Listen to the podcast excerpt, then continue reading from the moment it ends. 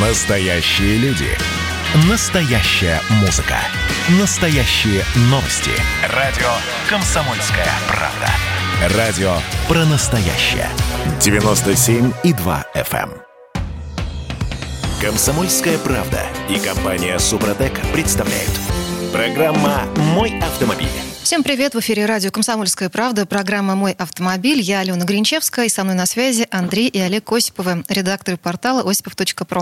Андрей, Олег, приветствую. Доброе утро. Доброе утро. Доброе утро. В этой части программы давайте поговорим о том, насколько российские автомобилисты готовы к тому, чтобы манеру их вождения постоянно мониторили страховщики. Но с благой, между прочим, целью. С какой? Обсудим прямо сейчас. «Форсаж дня». Коротко, вот о чем. Эксперты Общероссийского народного фронта подвели итоги мониторинга реформы ОСАГО в начале этого года. И вот что выяснили. Серьезная доля российских водителей продолжает воспринимать предложение установить телематическое устройство при покупке ОСАГО, будто им предлагают кота в мешке. То есть среди водителей нет такого некого единодушия касательно вопроса внедрения устройств контроля скорости и манеры вождения в автомобиле. О чем речь, Андрей Олег? Давайте краткий экскурс по значению слова телематика для тех, кто вдруг пока не в теме. Ну, смотрите, речь идет о том, что в последнее время, последние несколько лет страховые компании начали активно предлагать так называемые телематические устройства. Что это такое? Это небольшой блок, который ставится в ваш автомобиль, и он фактически следит за тем, как вы управляете своим транспортным средством. Он контролирует скоростной режим, но слово «контролирует» тут надо взять в кавычки, он просто его отслеживает, как часто вы превышаете скорость, потому что э, там есть возможность в том числе привязки неких координат, хотя и устройства бывают разными. Но самое главное, что он делает, он отслеживает э, так называемые перегрузки, то есть резкие разгоны, резкие торможения, резкие перестроения. Потому что, как мы знаем, чисто исходя из законов физики, в таких случаях э, машина показывает определенные перегрузки, которые выходят за рамки, скажем так, стандартных значений. Угу. Соответствующим образом и оценивается то, как вы управляете автомобилем. Если вы едете плавно, не превышаете скорость очень сильно, да, и такие перегрузки у вас возникают редко, значит, вас можно отнести к категории э, мегааккуратный водитель. Ну, растений. Ну, почему растений? Вы все-таки мегааккуратный водитель. Ну, вот я, например, категорически против этой телематики, Так. потому что я вообще в ней смысла не вижу. Да. Вот в отличие от Андрея, наверное. Я не вижу. Потому ну, что, э, ладно. в конце концов, э, вот тот, та система бонус-малус, которую рассчитывают страховщики, она основана на количестве ДТП, в которые вы попадали, либо не попадали. Это понятно. Она адекватна. А зачем еще какая-то телематика, которая следит за мной? Я как, извините за грубость, есть такая русская пословица, как вошь на аркане, да? Вот примерно то же самое. Мне, например, ощущать себя под наблюдением постоянным, Э, Андрей, хотел, знаете, что сказать? Ведь, но странно, но наибольшую поддержку как раз в этой системе выражают граждане в возрасте, Олег, не в обиду вам, но в возрасте старше 56 лет. У тех, у кого очень Вот он приличный стаж. статистику. Вообще, вот этой системы, такой телематики, которая еще отслеживает а, манеру вождения и все прочие параметры, в принципе, ее ведь нигде нет в мире. Ну почему? Она существует на самом деле. Где это она? Нет, она существует На гоночных везде. болидах Нет, где-нибудь? Она существует практически везде, в каждой страховой компании. Она существует. В мире то же самое. В Америке она есть, в Германии есть. Другой вопрос, что процент людей, установивших эту штуку в Европе, ничтожно мал.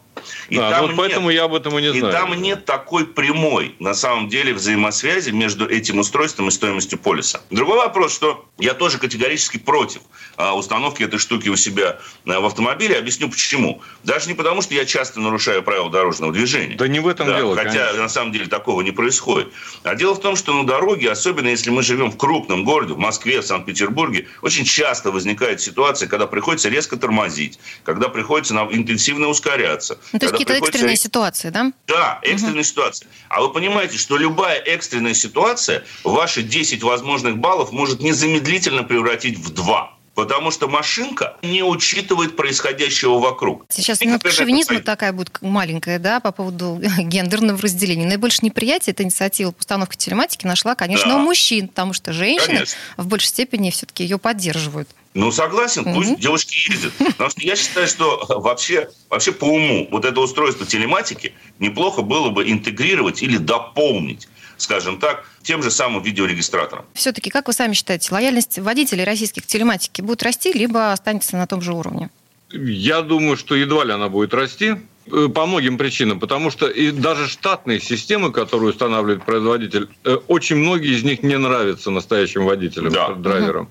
Нам не нравится. Это отдельный разговор. И я, кстати говоря, предлагаю об этом поподробнее еще как-нибудь поговорить, потому что это чрезвычайно да. актуальная тема. И дело не только в полисе ОСАГО и в этой телематике, которая следит за поведением. А дело в том, что есть системы штатные, которые опасны с моей точки зрения. Вот да. об этом стоит говорить. Обязательно поговорим. А, тема большая, так что вернемся. Сто процентов к ней. Давайте теперь трогать машины руками. Андрей Олег, о какой машине поговорим сегодня? Тест-драйв.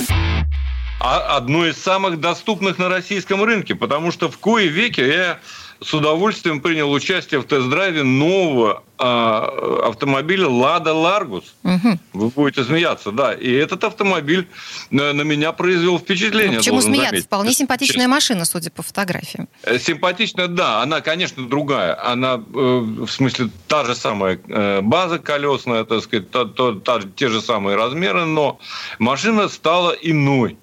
Э, ну, не говоря уже о внешнем виде, потому что спереди это все-таки тот же X-стиль, который разработал э, предыдущий дизайнер э, Стив Матин да, угу. он узнаваем, он свеж, и он еще имеет запас по восприятию в течение нескольких лет, пожалуй.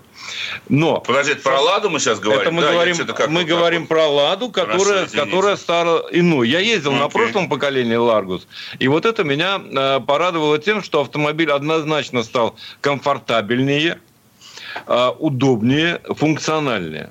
И, кроме того, очень много изменений было внесено не только во внешний вид и в организацию интерьера, а, но и в двигатели. А сиденья? Сиденья стали лучше, сразу скажу, потому что это Сиденье действительно волновало. Беда. Сиденье не беда. Передние сиденья весьма себе э, пристойные. Да, рулевая колонка по-прежнему только вверх-вниз регулируется. И как с эргономикой? С эргономикой нормально, потому что у передних сидений появилось все, включая боковую поддержку. Вот С ума И трех, трехступенчатый подогрев передних сидений, кстати, чего не было. Ой-ой-ой. И много других вещей. И подогрев руля.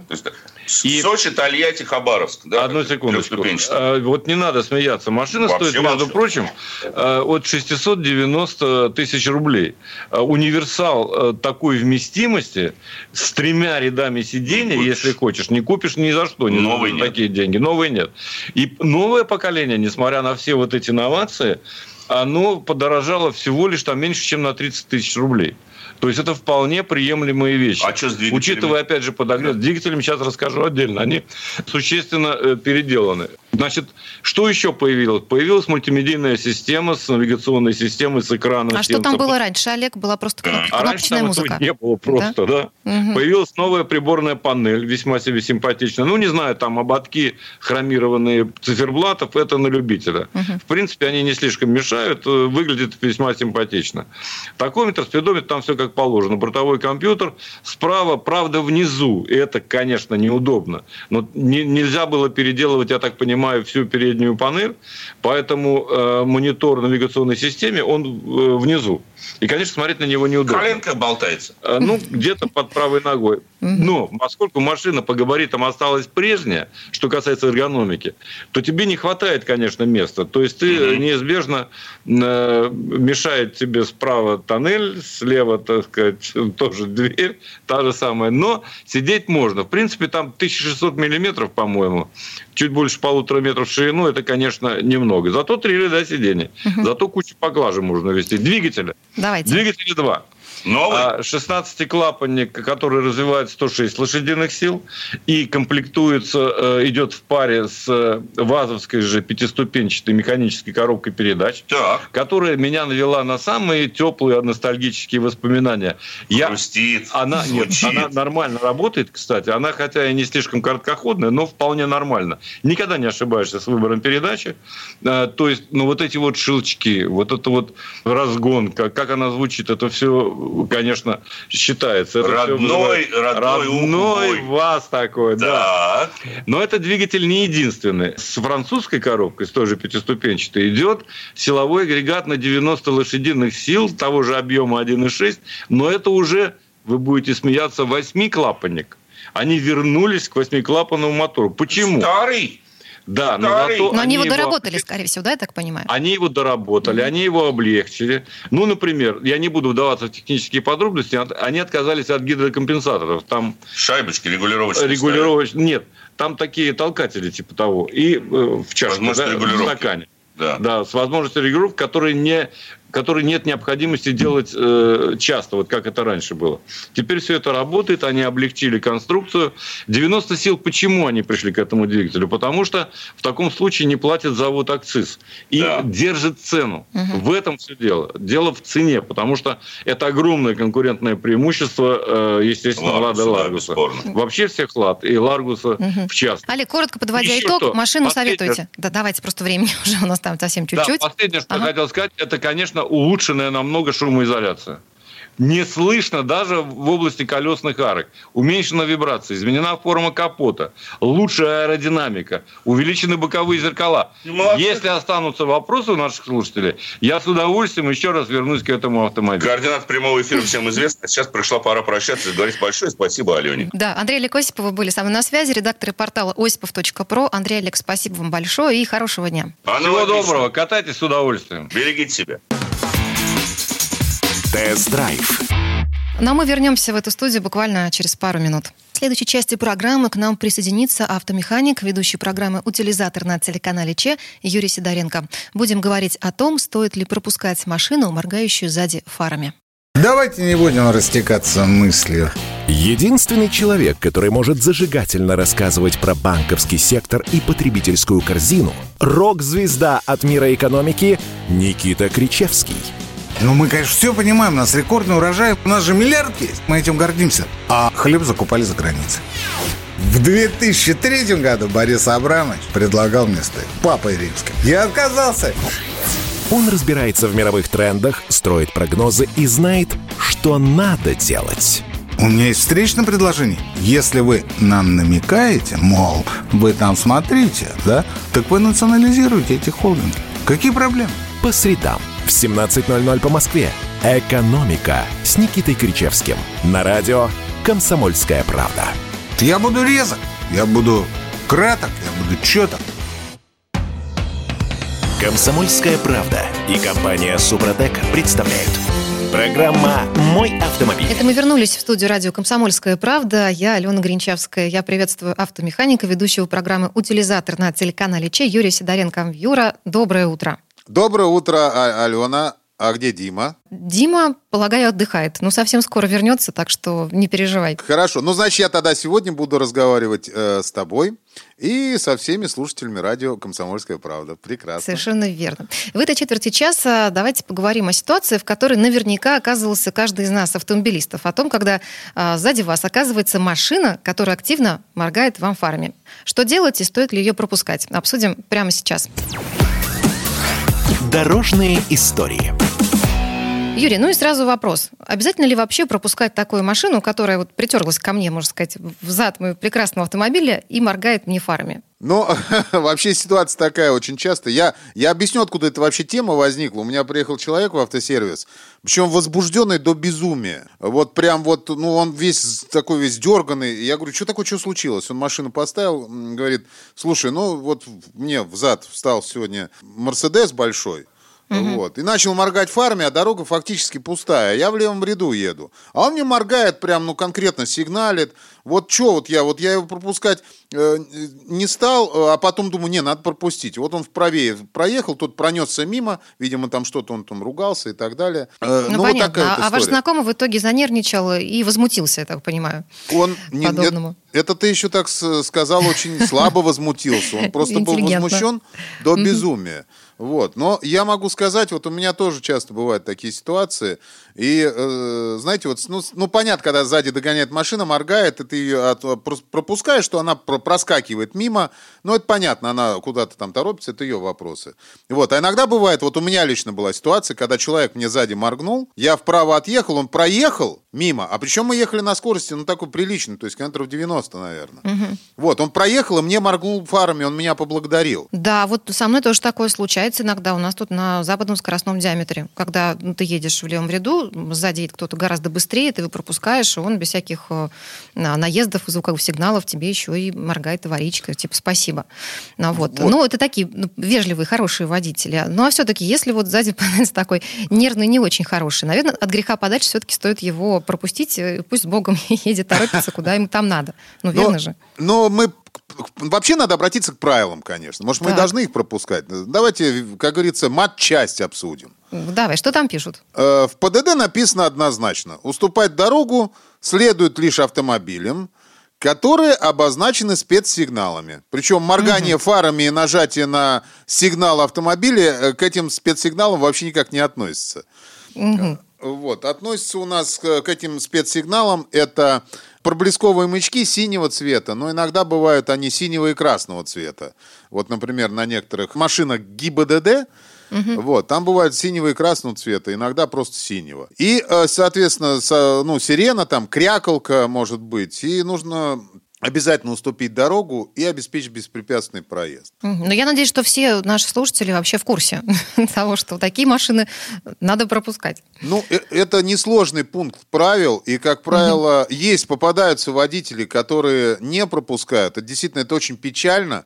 Едет скорая помощь, а ее кто-то какой-то баран не пускает. Это баран. И вот, вот как он себя не оправдывал бы, он им и остается. Вот действительно, упертый баран, вот есть такое выражение, действительно, крылатое, вот оно полностью вот сюда вот, э, ну, как сказать, можно применить к этому человеку.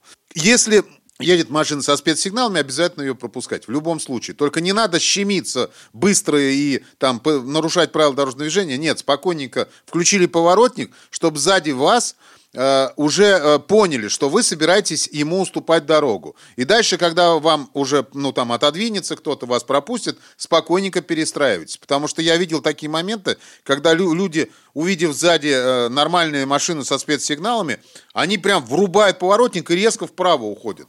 Я не знаю, там... Счита- прав- Считают до трех и поворачивают, да? да, да, да, да, да. И там получается народ э, просто, я не знаю, как они успевают тормозить, но такое тоже бывает. Достаточно включить поворотник, человек понимает, что вы его собираетесь пропускать. И как только будет удобный момент, вы тут же уходите вправо. Проблем никаких нет. И, иными словами, если кто-то вас сзади догоняет, машина начинает активно моргать фарами, то вы не обязаны пропускать такой автомобиль. То есть, если это не машина со спецсигналами, пропускать а, эту машину не обязательно. Не обязательно по правилам э, вот дорожного движения, не обязательно, э, это не может быть вообще э, правилом, требованием, и штрафовать вас за такое вот, ну, нарушение никто не будет. Это не нарушение. То есть в правилах про это однозначно сказано. Вот. Но объясню, почему вот у меня есть э, свой принцип пропускать тех, кто моргает. Вот это, это только из моего 30-летнего водительского стажа и э, с человека, который, водитель, который попадал в разные ситуации на дорогах, особенно в 90-е годы. То есть вот, вот у меня своя э, мысль такая. Предлагаю Так. вам вот, вот такой выход. Не торопясь, не, суетясь, аккуратненько все равно перестроиться и пропустить вот таких водителей. Объясню почему.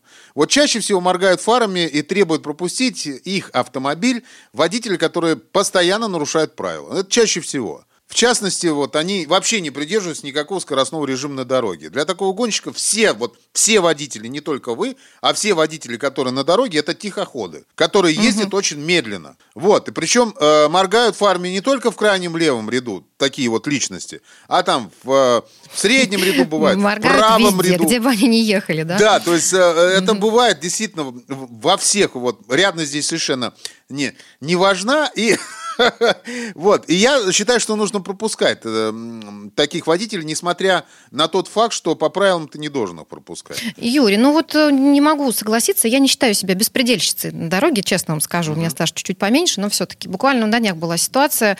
Очень передо мной ехала тихоходная девушка, ну, безумно. А я уже опаздывала просто, ну, вот опаздывала. Вот. И так получилось, что мне ее, ну, не объехать было. У нас тут есть односторонние улочки в Петербурге. Вот. И вот, каюсь, я и моргала фарме, чтобы она как-то вот уже куда-нибудь устроилась, меня пропустила. Долго мы так с ней ехали, за мной уже там хвост выстроился. Она все едет себе, едет, знаете, как черепаха. А вот ситуации бывают разные. Наверное, так тоже, а, ну, такое тоже возможно, да, когда человек куда-то торопится по личным каким-то причинам. Вот. Но, однако, совсем а, нельзя назвать его каким-то нехорошим водителем. Вот поэтому как раз, вот да. именно поэтому я и говорю, что нужно, если вам поморгали фарами, значит, угу. ну, правильнее перестроиться вправо и пропустить тех, кто за вами накопился. Вот в данном случае вот уже получилось так, что не только одна машина, а уже много. Вот этот угу. поток такой сзади собрался. Это часто бывает, когда я еду на дачу, например. у меня даже бывает. То есть я еду с прицепом. Ну, у меня средняя скорость движения 70 км в час. Понятно, у нас там дорога, она получается в одну сторону одна полоса, в другую сторону одна полоса. И все. И как бы за мной, естественно, скапливается хвост. Ну, потому что я быстрее просто не еду, потому что это опасно. Ну, мало ли, там скаканет, прицеп занесет. Я в какой-то момент смотрю в зеркало, всегда, мне, мне моргать не успевает, потому что ну, у меня машина вся брендированная, и как бы особо, и она большая. Ну, сильно э, на это... Не никто... наморгаешься. Да не, не то, что просто даже, ну, думают, может, я так, может, так и надо ехать. То есть, как бы такая история. Но я в любом случае, я смотрю в зеркало, я прижимаюсь вправо и останавливаюсь. Это очень важный момент. Потому что многие прижимаются вправо и начинают движение по обочине, пропуская тем самым поток. Они как бы благое дело совершают. Вроде бы бы как. Но при этом они налетают на штраф э, за движение по обочине. Угу. Вот. То есть, Такая, да, полка двух концах. Так. Да, я включаю правый поворотничек, стою на обочине, весь поток этот проходит мимо меня, я включаю левый поворотник и начинаю движение опять. А когда я встаю на обочину, я включаю аварийку. Ну, то есть, как бы все, мало ли что у меня произошло. То есть, для камеры, то есть, я уже вижу, что я встал, не двигаюсь по обочине. Угу. Вот. Так что вот такая история, конечно, желательно пропускать. И в любом случае, даже если одна машина за вами встала. Только что рассказала случай э, Алена со стороны себя, то есть водитель, который моргал фарами. И действительно это так. В конце концов, он может быть вообще не нарушитель за вами человек. Да мало ли что это у человека, моргающего сзади вас фарами, произошло, действительно. Может, у него вообще, я не знаю, там, жена в машине рожает. Может быть такое? Может быть. Возможно, всякое. Да, или там, не дай бог, дома что-то произошло, вот он торопится домой. Но бывает такое. Действительно действительно у людей... У меня, у меня, кстати, была ситуация. Я пытался догнать скорую. То есть у меня э, сына забрали в больницу, вот, машину меня не посадили, потому что там была инфекционная больница. Это было где-то лет, года три назад, четыре. Вот, я прыгнул в свою машину, а скорая-то уже ушла, ну, ушла. Я ее вижу, я пытаюсь догнать, а передо мной встали. Я моргаю, он меня не пропускает. Понимаете, какая история? Угу. То есть, а что скорая уходит, а я даже не знаю, в какую больницу он поехал. Что мне не сказали. Они по дороге решали, в какую больницу его везти. Ну, понятно. Ситуации бывают разные. В общем, здесь главное не нервничать э, никому. не тому, кто моргает, не тому, кто впереди едет я даже скажу проще. Нужно просто уважать и, и думать. Смотрите, ситуация какая? Все очень просто. И вот едете вы по дороге, водитель за вами едет и просит вас пропустить. Ребят, не надо думать, что он сволочь, не надо думать, что он козел, что он нарушитель и так далее. Надо просто подумать, что у человека, ну, ему надо. Ну, мало ли, что у него произошло. Спокойненько включайте поворотник, включили. Не надо щемиться, как я сказал, по дороге. Встали вправо, его пропустили. Вот поверьте мне, если, вы, если он для благого ехал дело, то есть э, тогда вам это все зачтется. Но все это видно. Хорошие дела не всегда видны. Если это просто какой-то агрессивный водитель, который просто настроен, у него что-то плохо, и он, и он на конфликт настроен, то вы избежите конфликта. То есть все равно плюс. И даже сами не начнете нервничать. Вот так вот, если будете двигаться, все будет нормально, поверьте мне. Потому что случаи бывают разные. Взял, проехал. Я вам могу честно сказать, как водитель из с 90-х годов, что лучше пропустить. Да. Потому что в тогда... некоторых ситуациях дороже, в общем-то, себе выйдет. Тогда были все страшные э, времена. Ну что, Юрий Сидоренко, автомеханик, ведущий программу «Утилизатор» на телеканале ЧЕ. Юра, спасибо и хорошего дня. Э, большое спасибо. До свидания. Ну, а мы вернемся в эту студию буквально через пару минут. В следующей части программы к нам присоединится автожурналист Федор Буцко. Он расскажет о том, что с начала апреля изменится в жизни тех, кто пользуется платными парковками в Москве. А еще о том, чем чревата несвоевременная оплата штрафов за нарушение правил дорожного движения. Публицистка, комсомолка и просто красавица Диана Кади – с пристрастием допрашивает главных ньюсмейкеров страны. В конце каждого выпуска спорщики заключают пари на главные темы дня. Что получит победитель? Скоро узнаете. Азарт, инсайды, разговоры шепотов и на повышенных тонах. Все это программа «Пари с Дианой Кади». Слушайте каждый вторник в 6 часов вечера по московскому времени на радио «Комсомольская правда». «Комсомольская правда» и компания «Супротек» представляют. Программа «Мой автомобиль». Это мы вернулись в студию радио «Комсомольская правда». Я Алена Гринчевская, со мной на связи автожурналист Федор Буцком. Федор, доброе утро. Доброе утро, друзья. В этой четверти часа давайте вернемся к теме платных парковок. А с 5 апреля в силу вступают э, некоторые изменения касательно этих самых парковок. Изменения разные, коснутся они не только Москвы, где платных парковок а, больше всего по России, но и других городов. Все это обсудим прямо сейчас. Пробуксовка дня. Итак, Федор, ну давайте начнем с Москвы. Чего ждать столичным автолюбителям, конкретнее тем, кто пользуется платной парковкой? Вот я так понимаю, с начала апреля их что-то ждет. Э, ждет, да. И вообще, чтобы быть в курсе, э, всегда так вот держишь руку, так сказать, на пульсе новостной повестки. Вот э, обычно, когда в Москве собираются принять какое-то решение, перед этим а, начинают вбрасывать в прессу разные, различные мнения экспертов. Ну, так. такой стандартный есть заход, скажем, начинает в разных СМИ появляться там голоса а, специалистов, которые говорят о проблеме. Вот как же нам надоело, вот, вот что же это такое происходит.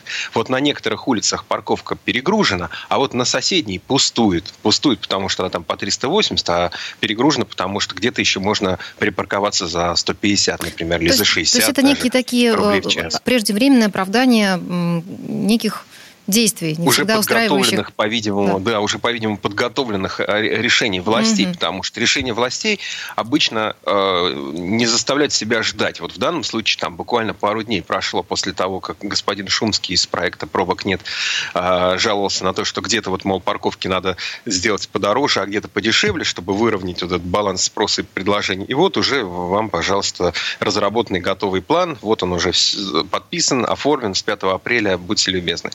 А, там есть как бы гнутый пряник подорожание и удешевление. Хотя удешевление там такое, ну, ну да, действительно, где-то стало чуть-чуть дешевле, где-то вот было 150, а сделают 60 рублей в час. Ну, ну давайте окей, с плохого начнем. Ну, а если с плохого, то в Москве есть потолок э, оплаты за час парковки он составляет 380 рублей. Это, ну, каждый сам решит, много это или мало. По-моему, это очень много.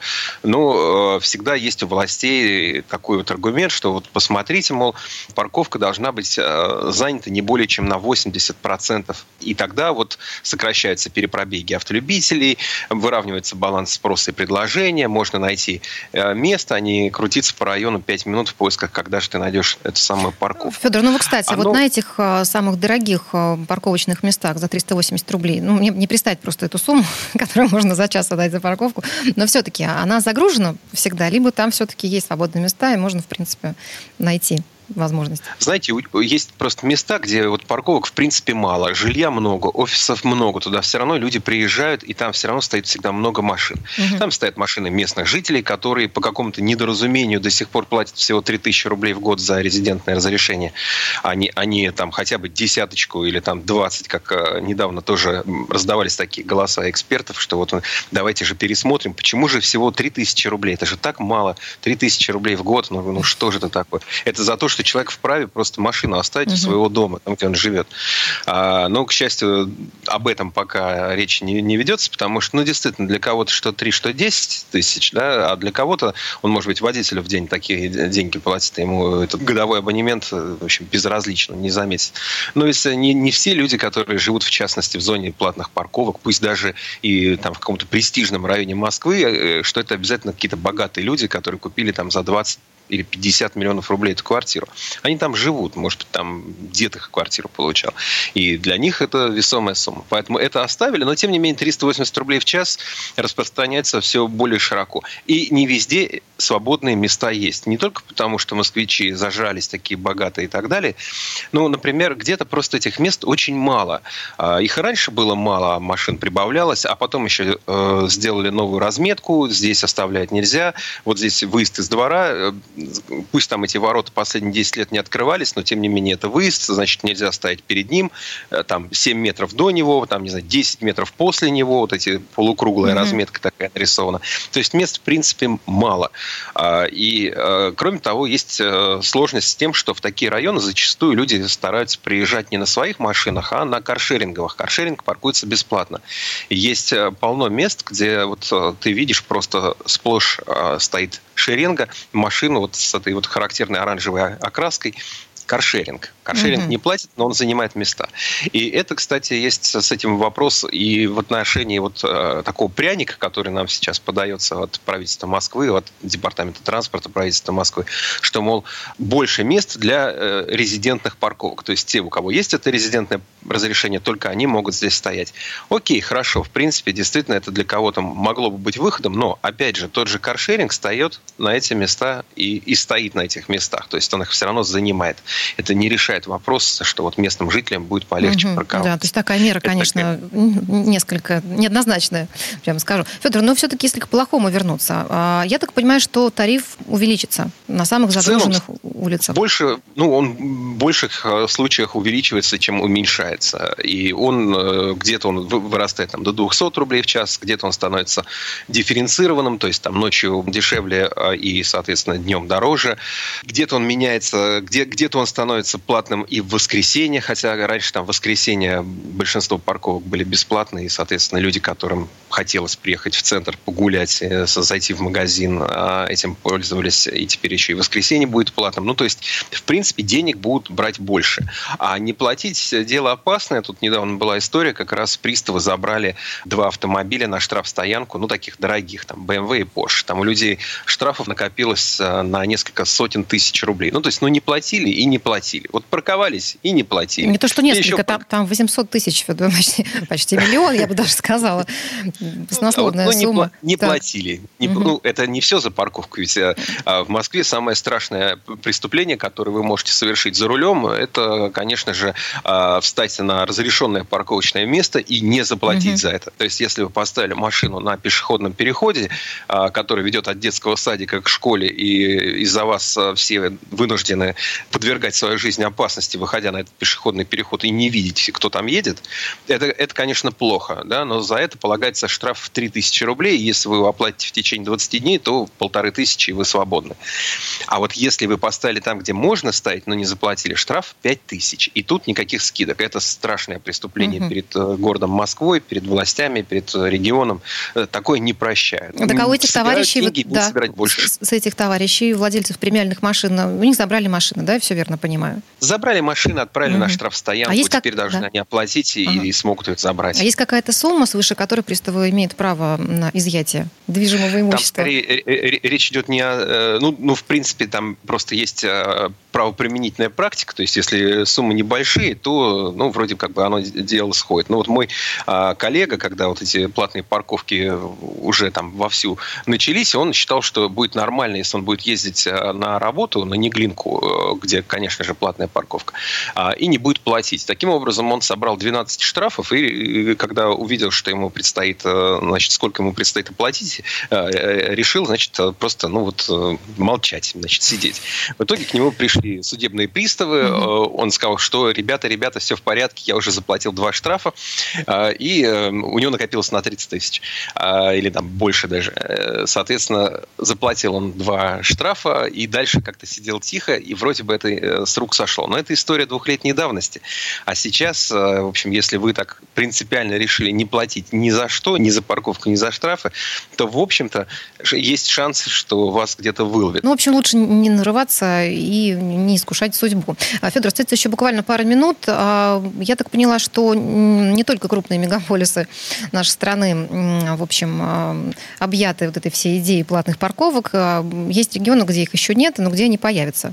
Есть регионы, где они есть уже давно, но народ не платил, потому что вроде бы парковка платная, платить надо, но нету связи между муниципалитетом и ГИБДД. А э, сейчас, в общем, идея собирать деньги в городской бюджет э, понравилась многим российским городам. Вот в этом году в Самаре должны появиться зоны платных парковок. В Казани они действуют уже довольно активно. И более того, в Казани тоже они столкнулись с тем, с чем сталкивались в Москве. Это с водителями, которые, приехав на платную парковку, поставив автомобиль, снимают номер. В принципе, э, правила дорожного движения это действие не запрещают, потому что а, вы обязаны иметь читаемые номерные знаки спереди, сзади в тот момент, когда вы едете по дороге, но в момент э, стоянки не обязаны. Ну, может быть, вы их сняли, чтобы помыть. Или, ну, еще по каким-то причинам не хотите их. И в Москве были, это забавно, перед зданием ФСБ э, на Лубянской площади можно было увидеть там десятки машин, которые стояли со снятыми номерными знаками. Но Москва этот вопрос решила. Есть у нас комитет, который там занимается значит, антитеррористической деятельностью городской, в котором по совместительству был председателем мэр столицы. И они быстро приняли решение о том, что автомобили без номерных знаков – это террористическая угроза, мы их вообще будем на штрафстоянку забирать. Угу. Ну и как рукой сняло, перестали значит, ставить автомобили без номеров на улицах. Поэтому вот с этим же сейчас борется в Казани. Там тоже народ э, понял, что проще два шурупа отвернуть или специальные рамки сделать, с которых номера легко вынимаются. Но вот угу. теперь из-за них Казанская мэрия взялась, поэтому... А, Слушайте, вот, да, а, а вот всякими там тряпочками, еще чем-то номера уже не закрывают, это уже прошлый век, да, я так понимаю? Ну, закрывают, но это обычно делают э, как раз владельцы таких машин, наверное, наименее обеспеченных слоев населения, всяких Мерседес, Майбах, там, допустим, или Рейндж Ровер, в которых сидит водитель, и вот пока хозяин пошел в ресторан, вот, соответственно, они там э, стоят там, где нельзя, закрывают эти номера там какими-то газетками стыдливо. В общем, это, в принципе, из Москвы скорее ушло. Народ смирился, платят и, и будут платить. Ну, сил всем нашим автомобилистам. Автожурналист Федор денег. Буцко. Да, и денег побольше. Федя, спасибо большое, хорошего дня. Всего вам доброго. Ну, а мы вернемся в студию буквально через пару минут. В следующей части программы у нас журналист и летописец мирового автопрома Александр Пикуленко. Речь пойдет об истории гоночных машин, которые создавали в середине прошлого века в Эстонии для советского автоспорта. Просыпайтесь, вставайте, люди православные! В эфире радио «Комсомольская правда». Я Сергей Мордан. Прогноз на 21 год вас не порадовал, я надеюсь. Конвойные в белых тулупах, лающие овчарки, прожектора шарят по белой пустыне. Давайте уже вот по-нашему, по-русски скажем. По Врагам и изменникам Родины нет и не будет пощады. Руки прочь от Егоды. У него нашли огромный дилдо в шкафу. А вообще он отмазывал заключенных и пил с ними коньяк. Каждое утро 8 часов по Москве публицист Сергей Мардан заряжает адреналином на весь день. Мне кажется, это прекрасно. Комсомольская правда и компания Супротек представляют. Программа «Мой автомобиль». А это мы вернулись в студию радио «Комсомольская правда». Я Алена Гринчевская. В этой четверти часа у нас не совсем традиционная история от Александра Пикуленко. На этот раз речь пойдет об истории эстонских гоночных машин. К концу 50-х годов прошлого века автоспорт в Советском Союзе начал меняться. Именно тогда стали популярными гонки по кольцевым трассам, ралли, кроссы и марафоны. Это требовало новой специально подготовленной техники. На помощь пришел Таллинский авторемонтный завод. Именно он в начале 60-х выпустил первую партию автомобилей «Эстония-3». Тогда и началась новая глава в истории отечественного автоспорта. Но слово Сан Санычу. Предыстория.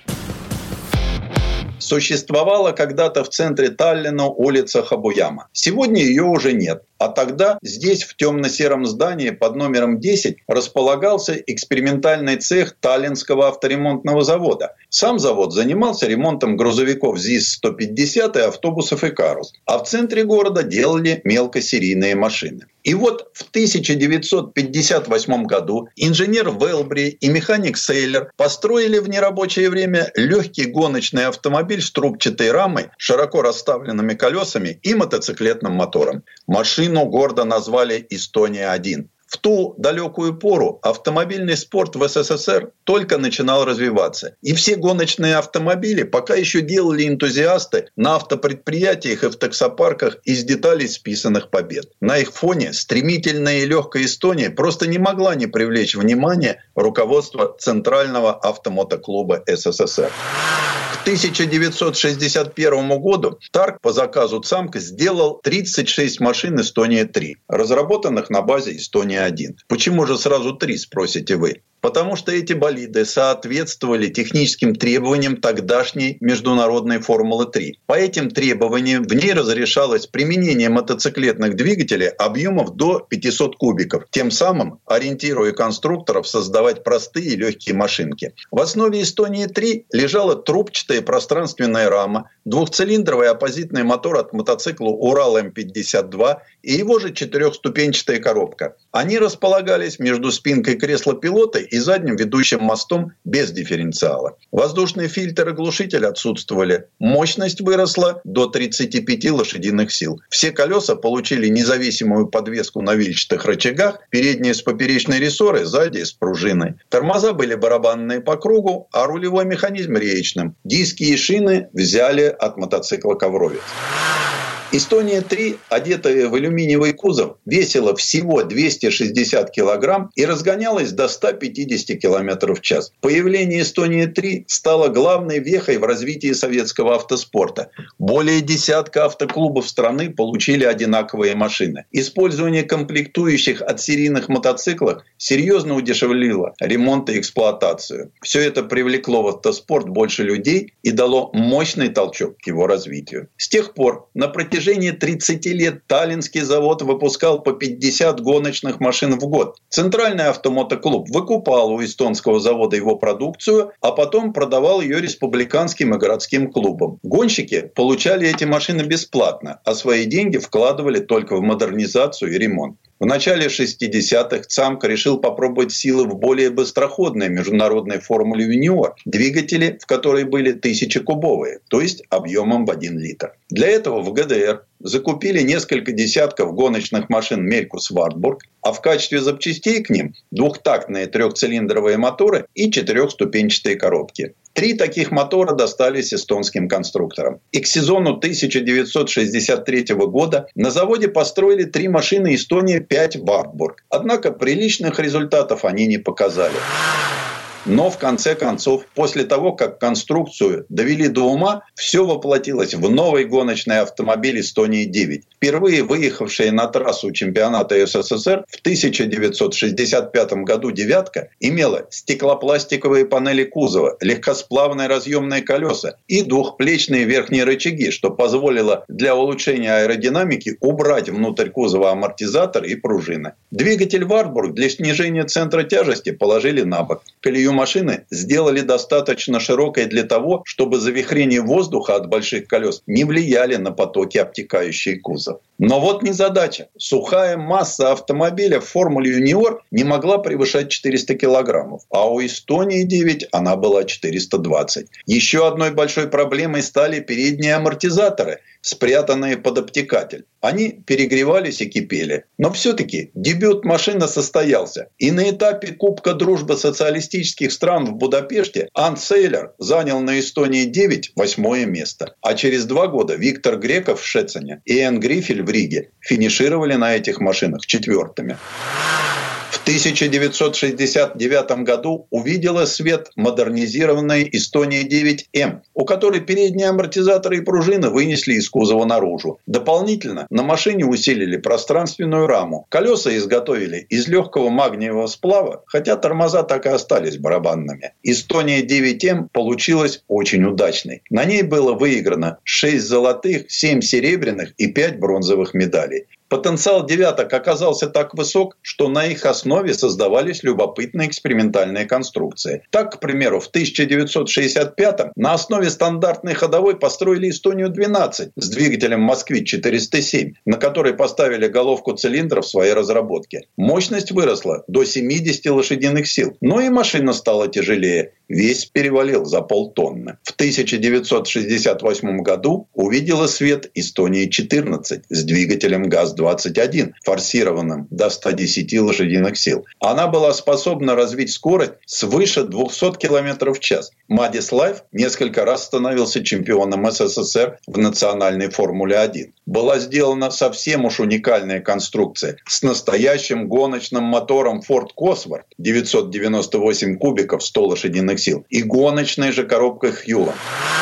А еще в 1968 году на Таллинском заводе родилась очень замечательная гоночная машина. Самая маленькая советская формула «Эстония-15». Это был настоящий гоночный автомобиль международной «Формулы-4» с мотором объемом 350 кубиков. Весила «Эстония-15» всего 214 килограммов. И разгонялась эта малютка до 150 километров в час. За 9 лет в Таллине сделали больше 200 машин. Несколько штук дожили до наших дней. К началу 70-х годов руководители автомобильных клубов соцстран разработали собственную формулу. Ее назвали «Восток». Задумана она была, чтобы исключить преимущество тех команд, которые могли приобретать на Западе гоночные узлы и агрегаты. Отныне комплектующие должны быть только стран-участниц. И с этих пор на машинах «Формула Восток» стали разыгрывать не только Кубок дружбы соцстран, но и национальные чемпионаты. Для участия в «Формуле Восток» в Таллине создали «Эстонию-18». В 1973 году Мади Сулаеву на «Эстонии-18» первому из советских гонщиков гонщиков удалось выиграть один из этапов Кубка Дружбы. В начале 80-х эстонские конструкторы вели большие работы прежде всего в области аэродинамики. Так появились Эстония-19 с клиновидным кузовом и Эстония-20 с антикрыльями и бортовыми радиаторами. Эстония-20 оказалась самой удачной из машин завода. Именно на ней советские гонщики наконец-то выиграли Кубок Дружбы. Ну а потом Эстония обрела независимость и про свои гоночные машины забыла.